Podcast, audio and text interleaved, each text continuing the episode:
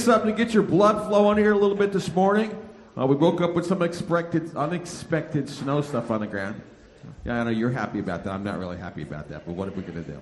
Anyway, uh, we are just thankful to be here this morning. We are thankful to be in God's house. We are just privileged to be able to sing and worship an amazing God. So as we do that this morning, we ask that you're going to join us. We ask we lift your voices up loud for us this morning. We're going to start off with some scripture. Isaiah 43, verse 19 says, Behold, I will do something new. Now it will spring forth, will you not be aware of it? I will even make a roadway in the wilderness, rivers in the desert. John 14, 12 through 14. Truly, truly, I say to you, he who believes in me, the works that I do, he will do also. And greater works than these will he do, because I go to the Father. Whatever you ask in my name, that will I do, so that the Father may be glorified in the Son. If you ask me anything in my name, I will do it. And Jeremiah 32, 27. Behold, I am the Lord, the God of all flesh. Is anything too difficult for me?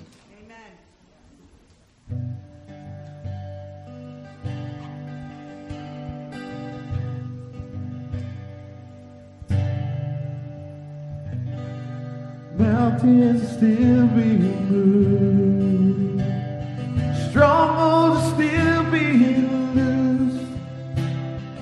God, we believe it. Yes, we can see that wonders are still what you do. We are here.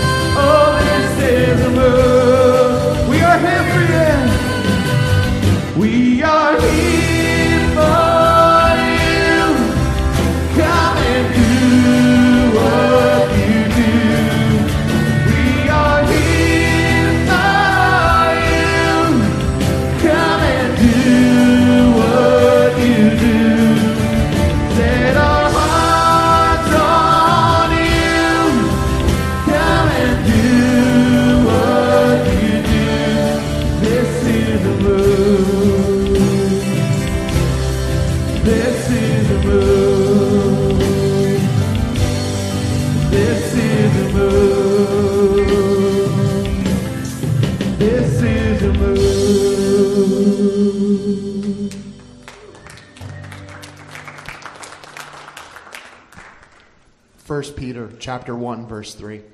Blessed be the God and Father of our Lord Jesus Christ, who according to his great mercy has caused us to be born again to a living hope through the resurrection of Jesus Christ from the dead.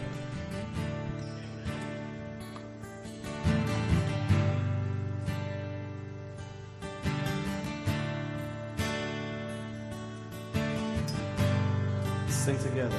How great the chasm that lay between us. How high the mountain I could not climb. In desperation, I turned to heaven and spoke your name into the night. And through the darkness, your loving silence tore through the shadows of my soul. The work is finished, the end is written. Jesus Christ, my living hope. Who could imagine? So great a mercy, what heart could fathom such boundless grace? The God of ages stepped down from glory to where my sin.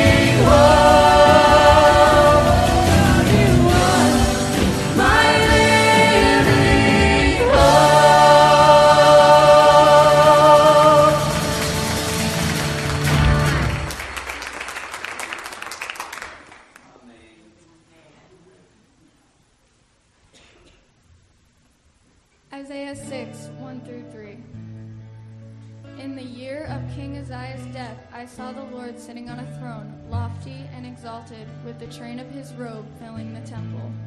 Seraphim stood above him, each having six wings. With two he covered his face, and with two he covered his feet, and with two he flew. And one called out to another and said, Holy, holy, holy is the Lord of hosts. The whole earth is full of his glory.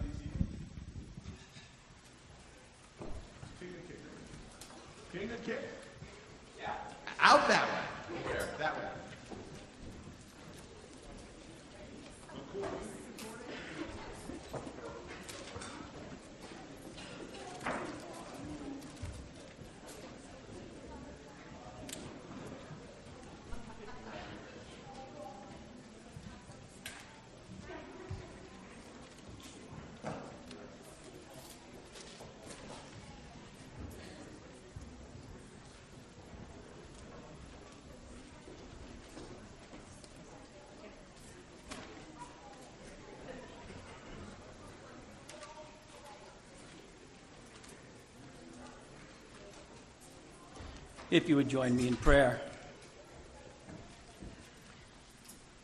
God, thank you so much for bringing us here today. Thank you, God, for your presence here in this room. Help us to acknowledge that. Help, us to learn to worship you properly. God, just show us your way. Uh, God, you bless us so richly. Thank you for what you do in our lives. Thank you for the those who are those, who are not well and, and, and the lives that you're touching uh, as they're unwell, God, and, and your healing touch. Thank you, God. Thank you for that.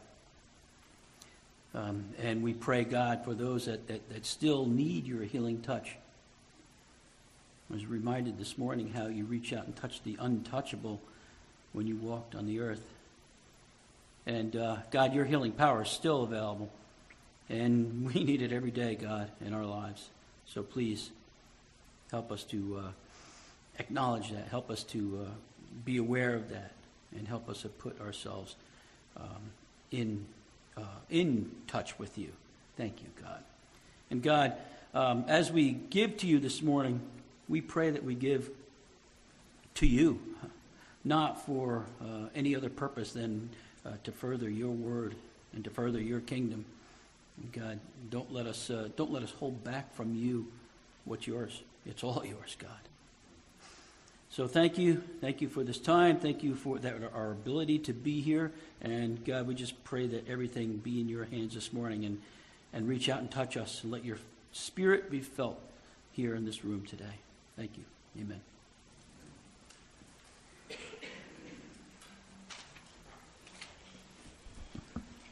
Thank you, Joe, and good morning. Nice to see so many of you braved the squall. And uh, it is good to be here. Uh, before I proceed, I have been informed that there is a black Jeep, license plate HCC 8965, whose alarm is going off. This is where we wait and see who. Amanda!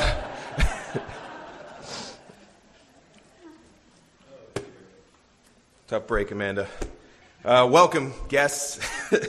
uh, we're glad you're here with us today. If you are a guest with us, in the pouch in front of you, there's a little card that looks exactly like this. And on that card, uh, you can put a little bit of your contact information, as much or as little as you want to provide. Uh, we'd love to get to know you, and we'd love to uh, connect with you. So, just a few quick announcements this morning. Harmony Helpers will be putting together care packages for college students and military members who are away from family. Please see your bulletin for more information on that. Harmony Christian School PTO will have a kids' night out, parents' night off fundraiser on Saturday, February 15th. See the flyer in the foyer. So I'm very interested in this, by the way. Does anyone know like the length of time that I can leave them here, hypothetically? Indefinitely? Four to seven? Four to seven. Hit the early bird special. All right. There will be a a strengthened conference for couples the weekend of March 13th. Please see the bulletin for more information and see your bulletin for additional and more detailed announcements. Pastor John, come on up. Okay. Come on down. Yeah, that conference is here, by the way. Dr. Ashley and his wife are lead, team leading that. Should be a lot of fun. And if you guys don't get along, should be fun. If you do get along, should be fun. Either way, should come. Yes, you're very enthusiastic, I can tell. I have a couple of things. Well, I always have a couple of things. Thank you all for being here today in spite of the weather, which really wasn't all that serious, was it? Nah, this is baby stuff. This is, this is not real. This is not real winter yet. Uh, we'll, we'll get there. Uh, there's quite a few spaces, though. People didn't make it, but I'm not going to. Everybody feeling comfortable? Everybody comfortable in the room? Because I was going to make you move up close next to me, but I, I won't make you. It's like, remember, I used to like to do that, and then people yelled at me, so I, don't like being yelled at. Listen, how many of you were at our business meeting last week? Okay, first I want to apologize that it went on so long. Uh, didn't see that coming, and um, that was on me, my bad, not planning ahead in my head, thinking about how we could do that better. In the future, we will. We'll try to make um, financial reports available earlier so we can go over stuff and have all our questions set up so that for the mass of us who stay and have a roast in the oven, uh, we can vote and move along. And uh, so sorry that that happened. And uh, also, uh, a little bit of uh, the deer in the headlights look on my part because I wasn't prepared. Because there were some good things to tell, but I didn't have time. We got our head of school. Kevin will be on the radio soon, PRing the school, and uh, we're working on a video that goes out to our churches, our sister churches, and get some material out. And so there's stuff happening.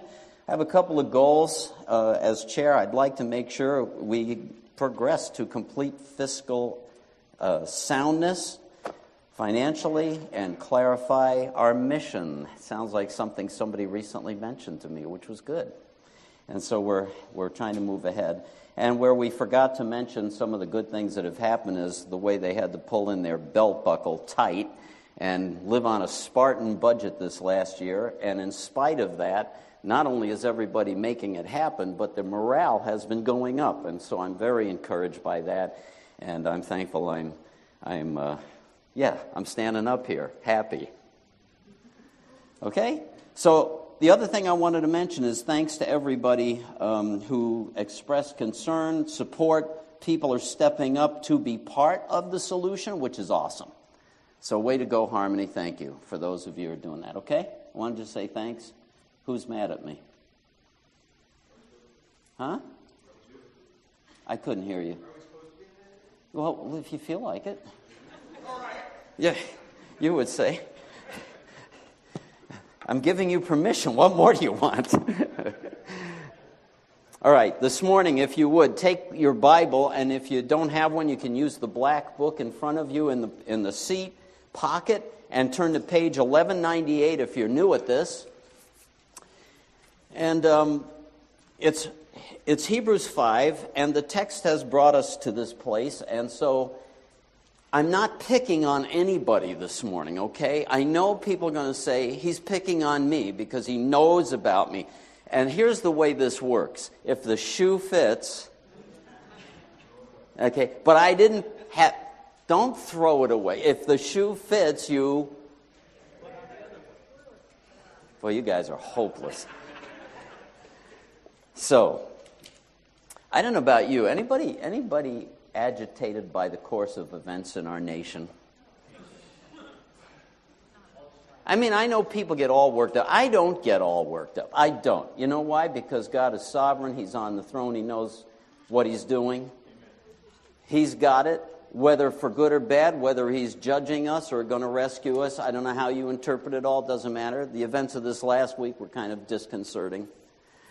And um, all I'm saying is uh, our faith and our hope and our trust had better be in the rock of ages and not on the, not on the uh, planet or our leadership or whatever, although we pray for them. It's the right thing to do, right?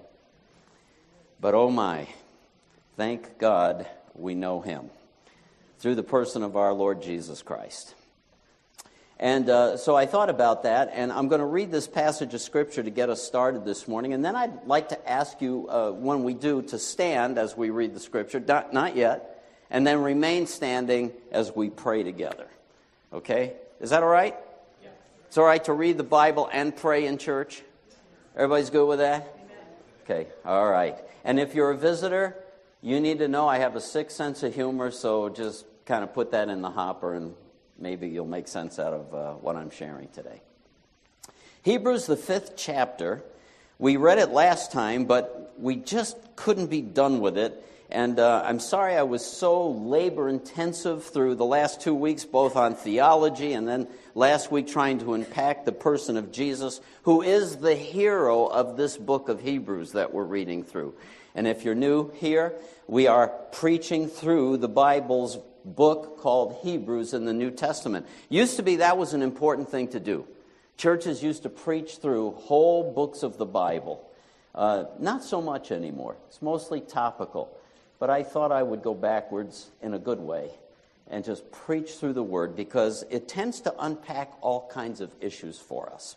So the passage we're in is chapter 5, page 1198, if you uh, aren't used to finding your way through the Scripture chapter 5, down in verse 7. It's the last verse on page 1198 in the black version. So, would you stand with me as we read the Word of God together? This is speaking of Jesus, who's been exalted as a high priest and the intercessor and the Savior for us. And it tells us this about his coming into the world incarnate. That's what Christmas was all about that we just passed. Verse 7 In the days of his flesh, he offered up both prayers and supplications with loud crying and tears to the one able to save him from death. And he was heard because of his piety. Although he was a son, he learned obedience from the things which he had suffered. And having been made perfect, he became to all those who obey him the source of eternal salvation. And all of God's people said, being designated by God as a high priest according to the order of Melchizedek. Let's pray together.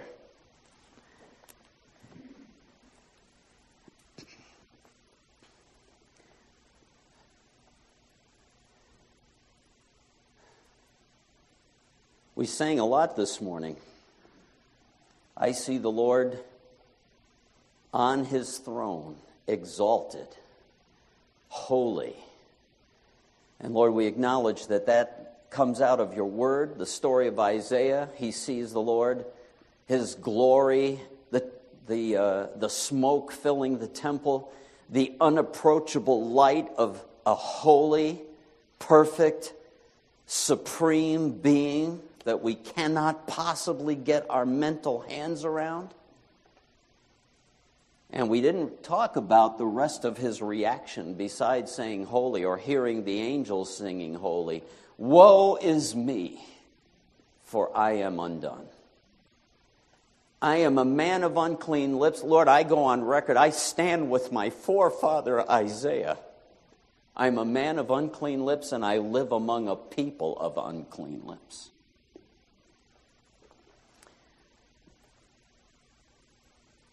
Woe is me, I've seen the Holy One. And then, Lord, you speak on behalf of your prophet, on behalf of your people, and you command an angel to take a coal from the altar and to touch our lips and purify us. We were praying this morning in preparation for worship that there are two dimensions in holiness. There are two dimensions in our lives as your followers there's the removal of sin, but there's also the infusion of who you are into us. We need that. We desperately need it. And we see so little of it in our land today.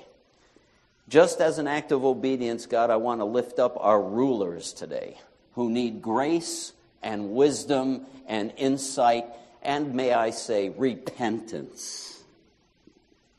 We act like a bunch of backyard animals scrapping, hardly demonstrating glorious leadership for one of the great countries of history.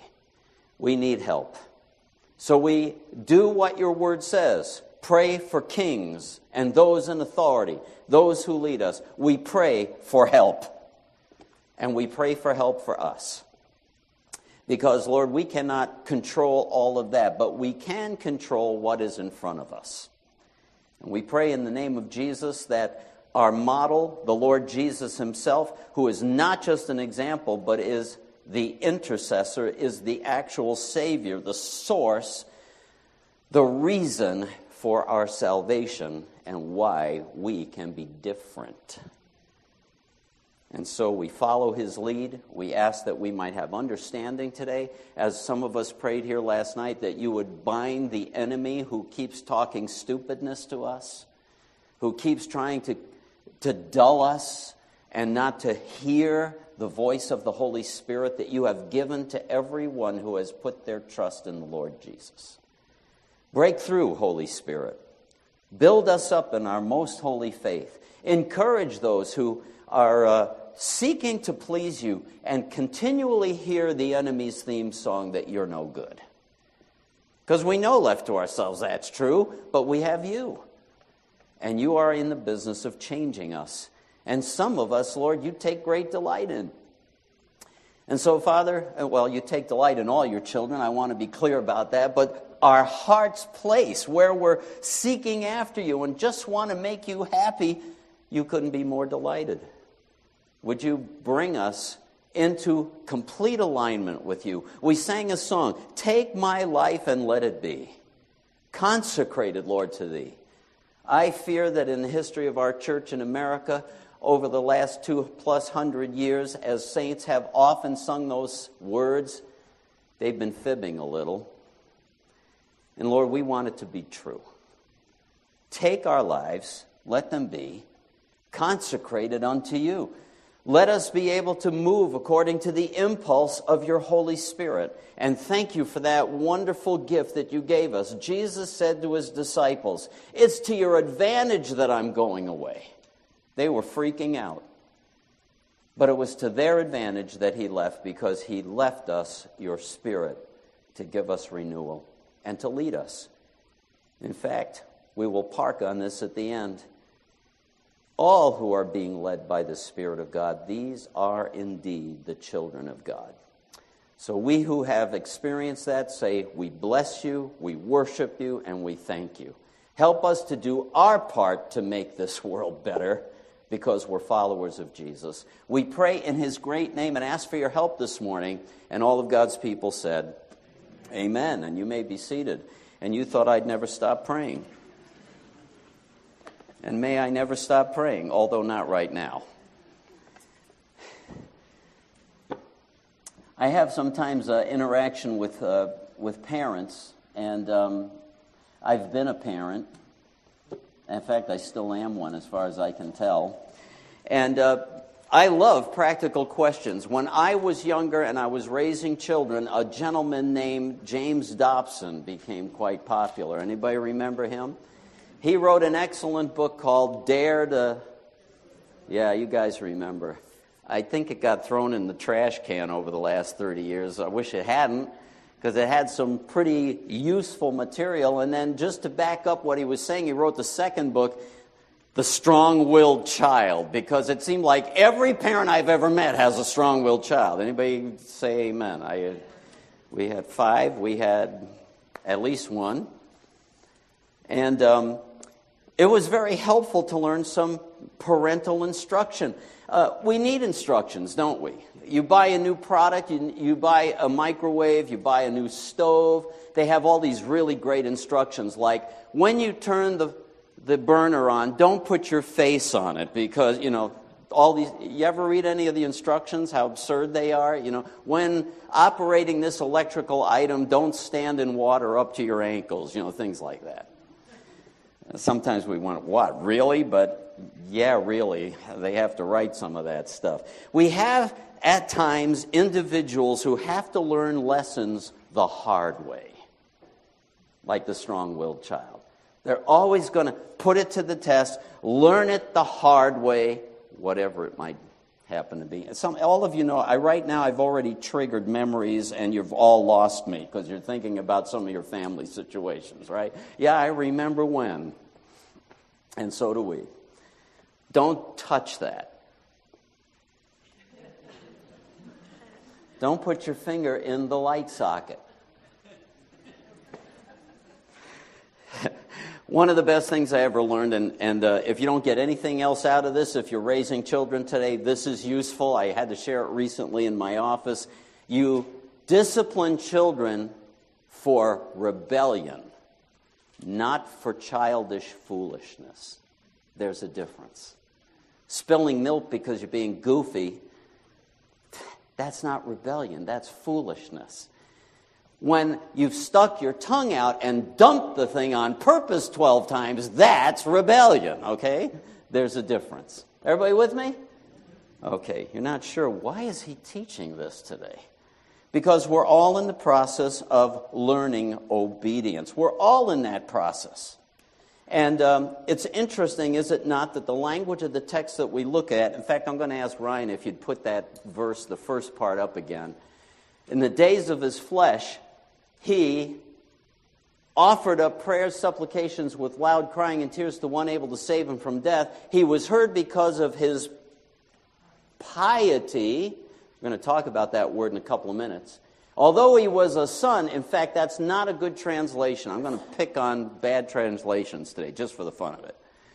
It really is, there's no A there. Because he was the son, the Son of God, second person of the Trinity, even though he's God in the flesh, He learned obedience from the things he suffered. Holy mackerel. That's a mouthful, isn't it? Now, he didn't learn it the same as we do, and we'll unpack that. F. F. Bruce, the great uh, uh, commentator, says, We learn to be obedient because of the unpleasant consequences which follow disobedience. But it was not so with him. It was not so with him. He was willing to obey. He is the Son of God. There's always been a famous theological debate could Jesus sin? Yes. They say yes, he could. How could he sin? He was God. Well, no, but how could he be completely human if he couldn't make that choice? I mean, guess what? We're not going to solve it today, sorry. But the point is, he is under submission to the Lord Jesus. He experientially learned, like I talked about grabbing electricity by accident, how suddenly I learned what power electricity had. He experienced and learned what obedience to God costs in the human sphere. Get that? He learned what it costs to obey God in the human sphere. We do also. That's part of our sanctification. Let me illustrate for a moment. He was heard because of his piety. Very interesting word. It's a word for, compl- uh, for awe, being in awe, it could be translated fear, but the typical word for fear in the scripture, which is even used in reference to God, and we hate this, but it is used in reference to God, is the word phobia. It's the Greek word phobos, you know, phobic. That's where it comes from. That's not this word. This word is to be in awe. This word is to be in reverent submission, to have the appropriate demeanor. It's like when you're in front of your boss and your job might be on the line, you have an appropriate demeanor, reverent submission. Here's a good word compliance. He chose to comply. Let's unpack it. Last week we just referenced this. I know I had too much, I overloaded you. Uh, I apologize. Um, in the days of his, no, no, go to, uh, I'm sorry, brother, can we go to that Matthew text? This is what happened in the garden. This is a reference when we read this passage in the days of his flesh and his agony, it goes back to Gethsemane. He went a little beyond them. He fell on his face and prayed, saying, Father, if it is possible, let this pass from me. What? The cross. If I don't have to go through this mess, it's going to be brutal. And remember, it wasn't just the physical thing. It was the cosmic weight of the sin of the world, which would mean alienation from his Father. That's what he would experience. And so he goes on. Yet not I as I will, but as thou wilt. He went away again a second time and prayed. This is after he finds his disciples sleeping. Second time he prays, saying, My Father, if this cannot pass away unless I drink it, thy will be done. Thy will be done. There's the compliance. People say, Did he get his prayer answered? He didn't ask to get delivered. He asked for God to be glorified by the sacrifice of himself to rescue the world. That's why he came into the world. He's asking God for strength to finish the job and rescue us. And, brothers and sisters, we also learn obedience to finish the job He's given us in this life. There's a job. Did you know you all have a job? I mean, I know you have a job. I'm talking about for God. I think it was uh, one of our elders, Corey. I'm not picking on anybody, but I think it was one of our elders who spoke about good works that we were created beforehand to do, didn't you? I'm going to close on. I'm going to use his sermon again. That's how lazy I am. I just took his sermon, I'm using it again. But it's going to take a few minutes to get there. This obedience, this learned obedience, we experientially learn and grow because of it. Let's talk about the big picture, number one. If you're a fill in person, if you have your, um, your uh, uh, it's called a bulletin, thank you very much if you have a bulletin, your first fill in there is obedience that sanctifies. What does that mean? Makes us more holy, makes us more like Jesus. If we obey, We're, we're cooperating with the grace of God and the Spirit in us to move us toward Christ likeness. We learn and experience obedience by enduring. Remember the context. The author of Hebrews is concerned that these uh, Jewish believers, n- newer believers, but well taught in Old Testament teaching, are going to back off from their commitment to Jesus because it's possible that some persecution might break out. And so, in light of that, he's going to say these words later in chapter 12. I'm just going to give you a preview of the end of the book. Chapter 12 says this You've not yet resisted to the point of shedding blood. Does that make sense now? When you read that passage cold, you go, What does that mean?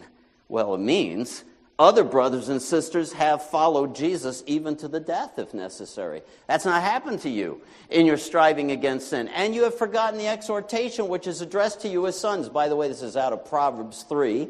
My son or daughter, don't regard lightly the discipline of the Lord or faint when you are reproved by him.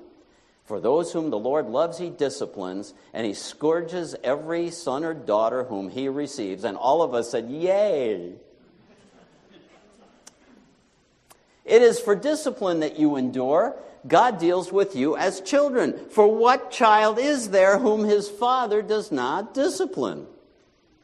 If he doesn't, he doesn't care about you. If he loves you, he cares about you. I love my kids. I cared about them. I disciplined them. Some I had to discipline more than others. Some we weren't sure we were going to survive. But we did. And it all turned out well. God deals with us as children. So when we face pressure and problems or whatever it might be, God is making us more like who? Come on, it's not a trick question. More like Jesus. So, obedience that sanctifies. What are you talking about? Well, I'll tell you. I love um, the writings, and some of you have read his story of um, Dietrich Bonhoeffer. This is his book, The Cost of Discipleship. When Christ calls a man, he says he bids him to come and die. It may be a death like that of the first disciples who had to leave home and work to follow him. That's what we just read about in chapter 12. Or it might be like Luther, Martin Luther, the founder of the Reformation, who had to leave the monastery and go out into the world. But it is the same death every time death in Jesus Christ, death of the old man at his call. Jesus summons the rich young man, Jesus summons to the rich young man, sell what you have and come follow me, was calling him to die. Because only the man, you better hear this only the man or woman who is dead to his own will can follow Jesus. Ooh, ow. Are you telling me this is like all or nothing? Yes. That's the call of Jesus on our life. Do we wonder why the church struggles? Some people are treated as worthy of the highest form of suffering, he says. He gives them the grace of martyrdom, while others he does not allow to be tempted above what they are able, but it is the one and the same cross in every case. I have to obey. I have to die, die to my own will. Let's get, get a couple of examples here for a second. So I bring it down into our shoe leather. You know, Jesus preached the Sermon on the Mount. Anybody ever read that? You know, the uh, Beatitudes, blessed are they who, blah, blah, blah, later on. Uh, I say to you, you've heard, hate your enemies, blah, blah. I'm saying to you, love your enemies, pray for those who persecute you, right? Forgive, show love. That, that would be a great sermon in Congress right now, I think. Sorry, I digressed. God commands this, loving our enemy. Sanctification, becoming more like Him. That costs me because I've got to, as the words of Ben Hur in the original Charlton Heston version, it's as though He took the sword from my hand to forgive His enemy. I'm going to lay down the sword. I don't want to lay down the sword. I want to stick it right through him because he deserves it. And you may be right. What you haven't seen is maybe you deserve it too. There's the other side. But even if you're the innocent of, as innocent as the driven snow, it's the call of Jesus on my person to die to my flesh in my own way. Christianity is not just a bunch of don't do this, it's also do's. And I think we miss an awful lot of that. We're so busy not doing what we think is wrong. Although, yeah, anyway. I remember Dr. Ashley used as an illustration that he had tried to apply for a certain organization. He got turned down. He had his, his uh, desires dashed to the ground, if you will. When I was graduating from seminary, um, I, I had applied to come back to my home state of New York to do new church planting with a mission organization related to the Conservative Baptists. And all of my professors, after I had interviewed and been effectively turned down, my professors were like, it was such a shock. They were like, you're, you're jerking me around, right? You're, you're kidding me. This didn't really, ha-. no, it really, I'm trying to explain to them, this really happened. Right at the moment that that occurred, when I got the no, because I, you know, I'm, yeah, there you go. They knew, they knew better than me. I wasn't going to do a very good job. You hear me? I had a choice to praise God and rejoice and choose to trust that God knew what he was doing or to be a cranky little brat. I had a choice. You want to know what I chose? See, you all thought I was going to be a cranky brat. No, that was one of my victories. I've had two in my life, and that was one of them. Praise the Lord, right? I, I knew right then, you have a choice. And my wife was crying as we're driving away from the interview, and I'm saying, God's in this. God's in this. And He was in it. Because He diverted that track sent me to a little nowhere church in south part of Tucson where I learned incredible lessons in the power of the Spirit. Totally changed my life. Would have been a mistake to have a hissy fit and insist on what was not meant to be. Listen, once in a while we get it right. How many tests have we failed, right? Ooh, I didn't do so well on that one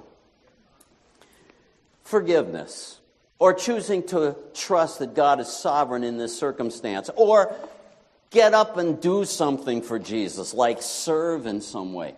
Thanks for those who step up to help us in numerous things, whether it's the school or in junior church or whatever it might be. Actually, we need help in the nursery. So, things like that. I'll, I'll go work there next week. Um, don't laugh at me.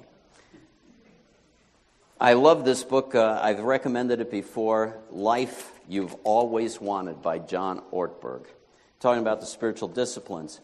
Following Jesus in the practice of servanthood. You see, sitting and taking only is not the will of God for your life. Richard Foster writes this, and you might remember. One of the hardest things in the world is to stop being the prodigal without turning into being the elder brother. More than any other single way the grace of humility is worked into our lives, which, by the way, is the Spirit of Jesus. I am lowly and humble of heart. Take my yoke upon you. We miss that. One of the ways grace of humility is worked into our lives is through the discipline of service, serving other people. Nothing disciplines the inordinate desires of the flesh like service. And nothing, did you hear that? It disciplines the inordinate desires of our flesh. I would rather sit and watch TV all day. How about you? Maybe not, but something like that. You have your own catnip, whatever it is. I'd rather do that all day. Serving disciplines my flesh, and nothing transforms the desires of the flesh like serving in hiddenness. Hiddenness. secret service. Remember when Jesus said, Don't let your right hand know what your left hand's doing, you know, when you're giving? That's what he's talking about, is not this. Did you know that I, yeah. And boy, I wish I could say I've walked that one perfectly. How about you? The flesh whines against service, but it screams against hidden service. It strains and pulls for honor and recognition. It is a sanctifying thing that happens if I will learn. See, those things that Jesus has commanded teach me obedience. A learned obedience that sanctifies me makes me more like the Lord Jesus. And so the writer of Hebrews says to these readers, obedience will cost you, and it'll cost us, but it's worth it. Here's what he says in, uh, let's see, this would be chapter 6, it's coming up. But, beloved, he's, he's exhorting them, but he says, We are convinced of better things concerning you, and get this the things that accompany salvation. Though we are speaking in this way, we're sounding ferocious, but we trust the grace of God in you, is what he's saying. For God is not unjust so as to forget your work and the love which you have shown toward his name in having ministered and in still ministering. Leave that up for a second, Ryan in having ministered and in still ministering to the, what does it say? Who are the saints? Yes, it's us, not the little statues on your dashboard. It's us. He will not forget your work and the love which you have shown, ministering and ministering to the, having done it and still doing it. Who are you ministering to? Every one of you who thinks you're a Christian, who are you ministering to? Who? Who? Uh, you don't have to answer here because there will be a test late. No, so you get my point. This, this passive, well, I haven't heard anything. Well, get up and do something. See what happens. Ministering to saints. I loved last week, we, we visited somebody, brought communion to a, a shut in sister, and people are in this person's life ministering. I love watching that. It's so fun, you know? I don't have to do it all. My staff do it. Elders in the church do it. Other people are out ministering. Ah, there is somebody on my list. Isn't that encouraging? Don't you see? That encourages us. Okay. Remember, one of my very favorite, I haven't, well, let me finish this text. I'll finish this text. Keep my ADD in check. We desire that each one of you show the same diligence. So, in other words, he's challenging them. Make sure you don't slide back and sit on the couch permanent. Liz, it's okay to sit on the couch and have your catnip once in a while, okay? It's okay. Everybody get me? God is not a killjoy. Forget you. Anyway, so not a killjoy. But who am I ministering to? We desire each one of you to show the same diligence so as to realize the full assurance of hope until the end. We should be blessed. We're going to get to that in a minute. That you may not be sluggish, but imitators of those who through faith and patience inherit the promises. Faith, belief, patience, great word. Greek word, makrothumia. Macro, macro, big. Thumia, thumos, anger, rage, uh, heat, anger. Thumos, uh, th- thermal, you know, all that. Hot. It means a slow burner. I wish I was more of a slow burner. You know what I'm talking about by being a slow burner? Patience. How do you tick him off? Ah, it takes a long time because he's patient. It means patience with difficulty. It means endurance when it gets rough. It's stick to itiveness. Faith, believing, and exercising patience is part of the obedience that sanctifies me and makes me more like the Lord Jesus. The encouragement in this text is that we're manifesting what's normal for people who follow Christ. So that's the first part. The obedience that sanctifies. The next part is the obedience that justifies. Okay, so that's your next fill in. You all know that uh, I want to be really clear about this because people are probably processing right now. So, how do I become a Christian? How do I become a Christian? Conversion, becoming a Christian, and every one of you who's been born again, you've been converted, is com- a combination of repentance and faith. I repent of that having my own will run my life, and I turn this way and I put my trust in the person of Jesus. conversion. It's repentance and faith. And when I exercise true faith, there's a connection with this subject called obedience. The obedience, like I don't grit my teeth and earn salvation, you'll never do it. You understand that? That's what the gospel's all about. But what Bonhoeffer's yelling about is that we take grace for granted and assume that we've really got it when maybe we don't. Let me illustrate. The obedience that justifies. First it sanctifies, but we're in, we're in. It started when you got justified, and I need to unpack this a little bit. Last week we quoted John 3.16, right? Everybody, just about everybody knows that as a, as a, say it with me. For God so loved the world that he, that whosoever believes in him should not perish, but have everlasting life. Amen, right? Great verse. Do you know what happens at the end of the chapter? John preaches his way through the end of that chapter, and he talks about this subject John 3:36 He that believeth on the Son hath everlasting life and he that believeth not the Son shall not see life. Whoa. That's bad stuff. We don't want to talk about that. Okay. I'm being but the wrath of God abides on him. Look at what it says. He that believes on the Son hath everlasting life. He that believeth not the Son shall not see life. I'm just going to point out I'm doing my devotions in the King James Bible personally, so I have nothing against it. I'm just telling you that that translation is wrong. Let me go to the next one. Let's look at our usual NASB, the one that's in your hand if you took the one out of the chair. He who believes in the Son has eternal life, but he who does not what? Obey the Son shall not see life, but the wrath of God abides on him. What? As they say? What? Because there's two different words. I don't know why the King James translated it belief, belief, believe and believe not. The word is belief, pisteuo, that's the Greek word. This second word is a different word. Apeitheo, to refuse. Look at the next version. This is the New Jerusalem Bible. Anyone who believes in the Son has eternal life. Anyone who what? Oh, so you mean there's some kind of stubbornness involved? Oh, it's not just, oh, I just, I just don't know. I don't understand. It's not, this is not about the honest questioner. There are honest questioners who don't. This is about, I don't want to listen.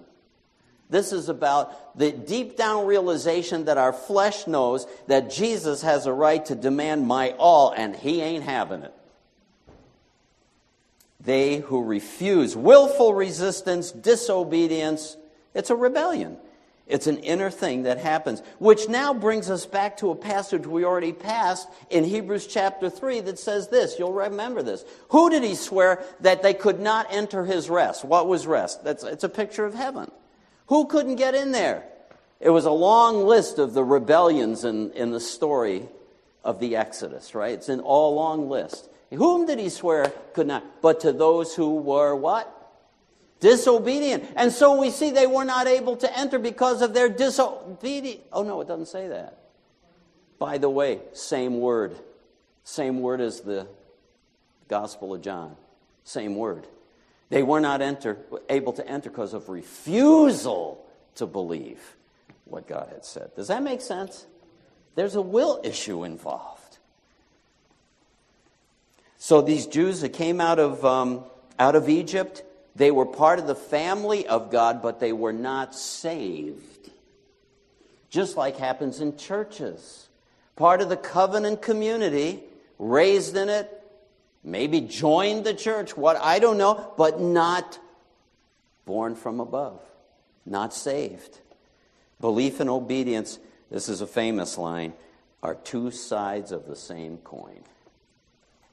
One coin, two sides, faith and obedience. Two sides of the same coin. See if I can find my notes here. I know I have them. I already read this book, and here it is. Mr. Lane's commentary on the book of Hebrews makes this statement, and I love it. It's talking about Jesus learning obedience. He followed through on what he was commanded. He read it out of the out of the Psalms. He knew knew or out of Isaiah that he was going to be the suffering suffering servant. He was going to be the lamb as a uh, brought uh, to death like a lamb unto the slaughter. All of that. He actively obeyed God when he offered himself for us. He experienced fully the significance of obedience. It is as the obedient one that he has been exalted and has become the source of an eternal salvation for those who obey him. And here's the line The description of the church as the company of the obedient is appropriate in the light of the perfect obedience of Christ, the Lord of the church. Well, that didn't fly too high, did it? Anyway, the description of the church as the company of the obedient is appropriate in the light of the perfect obedience of Christ, the Lord of the church. I never heard the church called that very often the company of the obedient. I mean, we know we have obedience to the Scripture. And there are things that the Scripture does reveal. But I personally think it's interesting that they, there's not only the Word that has coached us, but we have the Spirit prodding us and speaking to us and trying to woo us and help us to follow him. The company of the obedient. We prefer legalism. It's a lot easier. It is. Anybody know the five pillars of Islam? Islam means submission. It's very simple. Submit. First, I make a profession of faith. There is no God but Allah, and Muhammad is his prophet.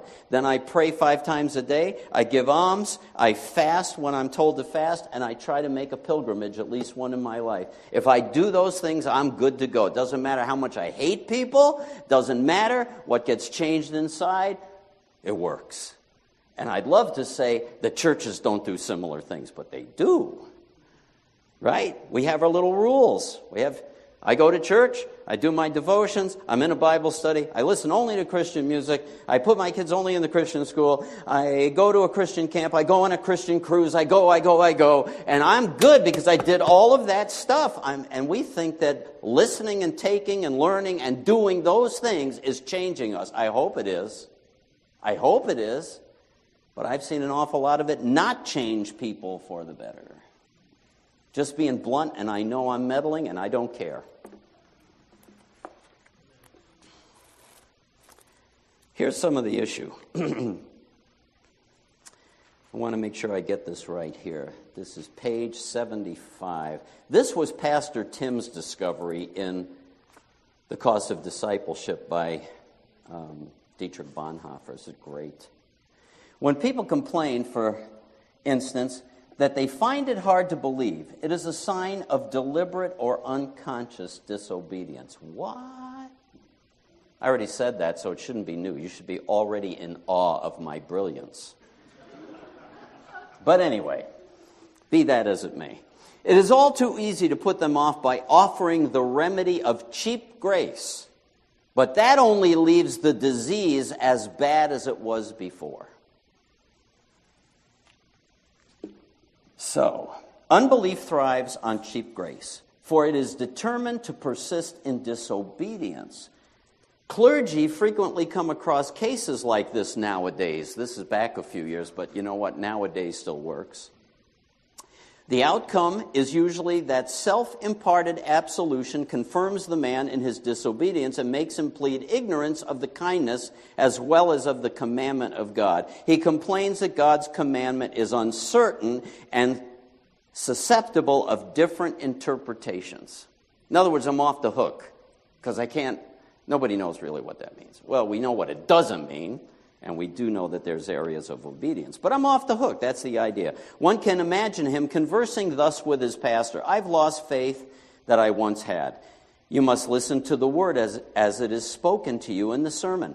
The person responds, I do, but I cannot get anything out of it. Sorry if that's true this morning. It just falls on deaf ears as far as I'm concerned. The pastor responds, The trouble is, you don't really want to listen. He responds, On the contrary, I do. And there, it usually ends. You're at an impasse, right? The pastor is at a loss what to say next. he forgets this proposition only those who believe obey. But this does not help, for faith is just what this particular person finds impossible. The pastor feels himself confronted with the ultimate riddle is this guy in or out? Predestination. We don't even want to touch that. Oi! But the pastor should give up arguing with him and stop taking his difficulty seriously. So next time you come for counseling, when you see me switch, you know what's happening. Stop taking it serious. That will really be in the man's own best interest for he's only trying to hide himself behind them. Only those who obey believe.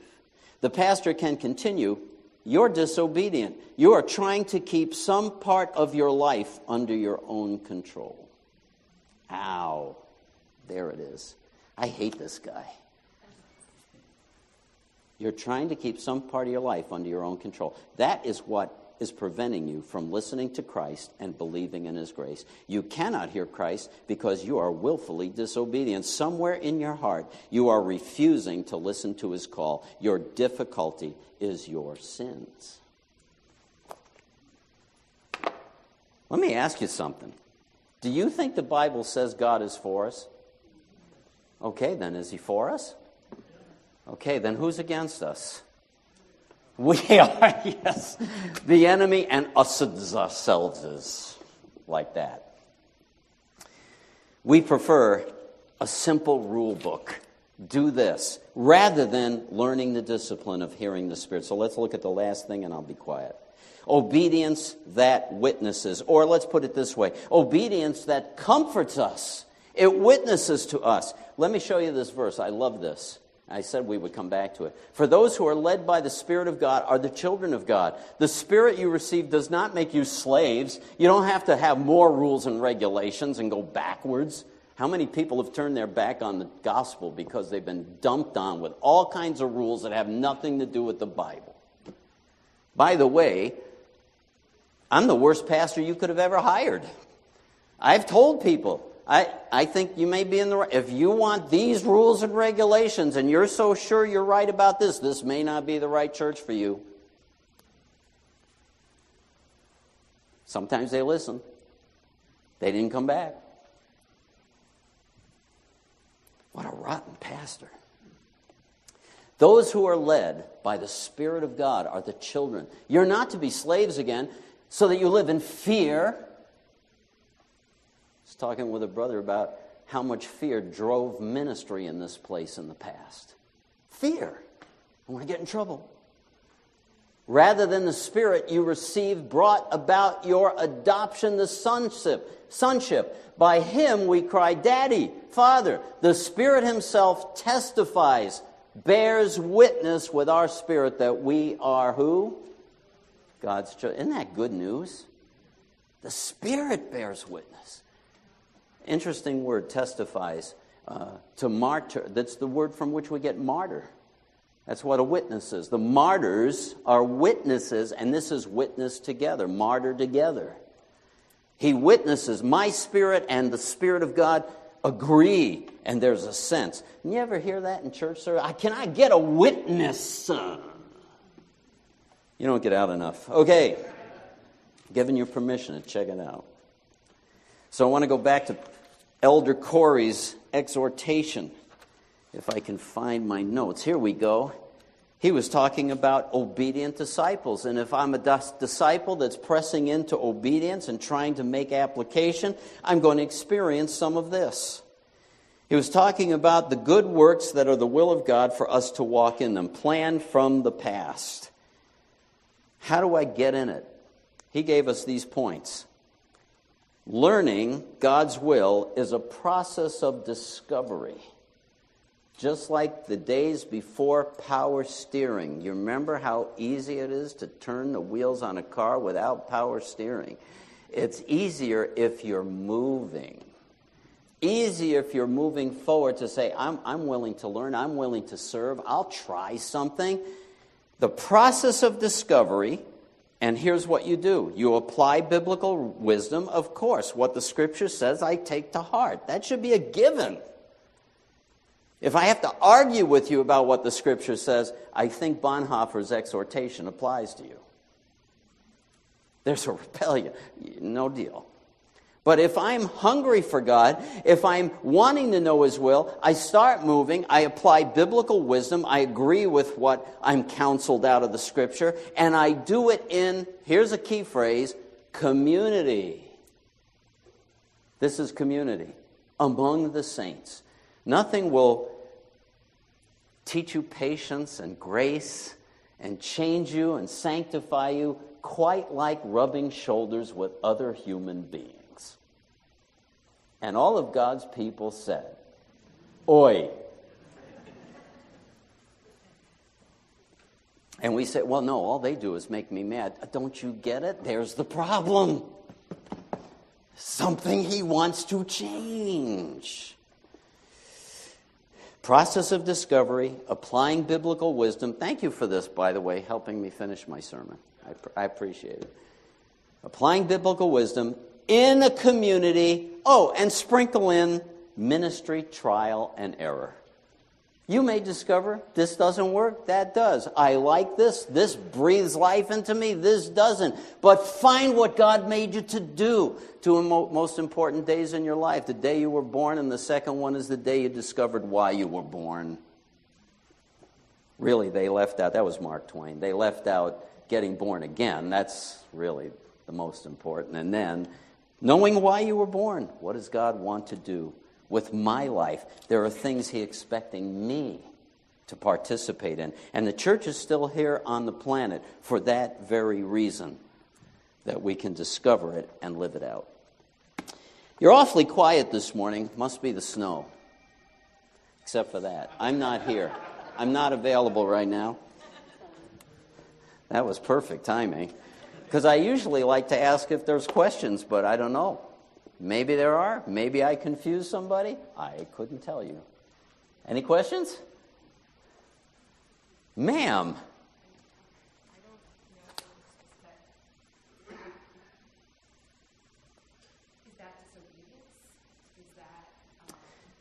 Okay, so the question is uh, the verse that provoked her question was uh, in Matthew, and you heard it from Billy Graham, so we know it's good. No man can serve two masters, for either hate one, cleave to the other, or despise the other and back, back back. And it's really in the context of money, by the way. It's about worshiping mammon. And uh, so it's either all gods, yeah. So there is no in between. So when it comes to obeying and my personal commitment to Christ, He's expecting us to be all in. He's expecting us to have both feet. We talked last night in prayer about we like to like put our toe in the water and it's like, oh, this is kind of fun what's going on at Harmony right now, isn't there? Ooh, I feel a little energy of the Holy Spirit here. And God's not interested in you sticking your toe in and having a good time. And both feet in, that's obedience. Now, the issue of neutrality. I can't be neutral with God. I got to be on his side. The problem becomes in all the details of life. We can't possibly know everything. What is God's perfect will in every situation? So there's vast areas of gray where we just have to be committed to Him personally, and we have to trust the Spirit to direct us. We can get the wisdom and live in community and walk through all that and decide this is the way we should go. But there are areas of conscience that I can't dictate to another person, and they shouldn't try to dictate to me but there are things that are biblically clear that I ought to obey because I follow him directly. I don't know if that helps. Because some things I don't, you know, I, there are things that are, t- well, David said, too wonderful for me. I can't figure out how to, how to run the country, for example. I can't figure that out. I'm not sure what the best choices are. I'm always amazed how brilliant people are. They got all the best choices figured out. But it doesn't always work that easily, right? So, if that's what you're referring to unless it's an inner struggle, you know, between do I want to be all in or not.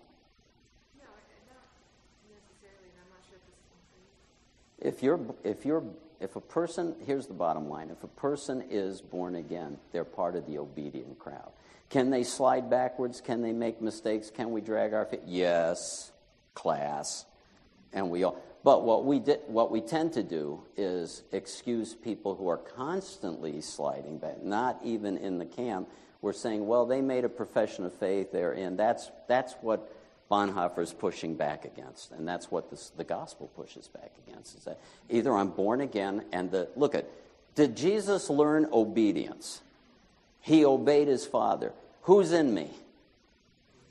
The Holy Spirit, who is Jesus. So the Spirit of Jesus is in me. How could he possibly be wanting to be disobedient? If Jesus is obedient, that's what he's trying to bring out of me. Is it a struggle? Yes. Are there difficulties? Yes. Do I get it right all the time? No. I wish I did, but I don't. Right? But that's where that's where we rely on the true grace of God. Thank you for that that buffer and that cleansing. Did you have a question or a comment? Mr. Barubi. Oh, I thought I saw your hand. I mean, I feel like Billy Graham. I see that hand. I come. Don't worry about your friends; they'll wait on you. I'm going to have a prayer with you. Yeah, no, never mind. No other? Uh, I think we're good because our time is up, and I don't want to abuse you two weeks in a row. That would be awful. We'd be happy to pray with you, talk with you, whatever. Feel free to come up after. Let's stand together and be closed in prayer.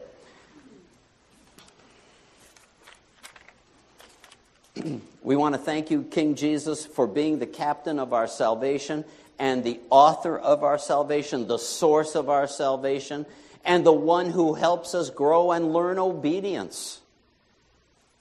I think, uh, I think Sabrina's question is in everybody's heart. How obedient do I have to manifest to make sure I'm in? Lord, the Holy Spirit already witnesses when we've delighted in doing your will and we've sensed that accomplishment, you continue to witness to us that we're your children. And we bless you for that. It brings us joy to obey. And that's the, that's the fun part. And so, Lord, in Jesus' name, we're asking for a work of the Spirit to continue. Holy Spirit, you've been striving with us at Harmony. You're, you're longing to take over and break through. And I'm asking that you don't back off. Please don't back off. Even if the weather stinks. Please don't hold us back. We want to hear from you. We want to follow you. We want to see you accomplish things that glorify you and expand your kingdom right here. In the name of Jesus, we pray, and all of God's people said, Amen. God bless you and have a safe day.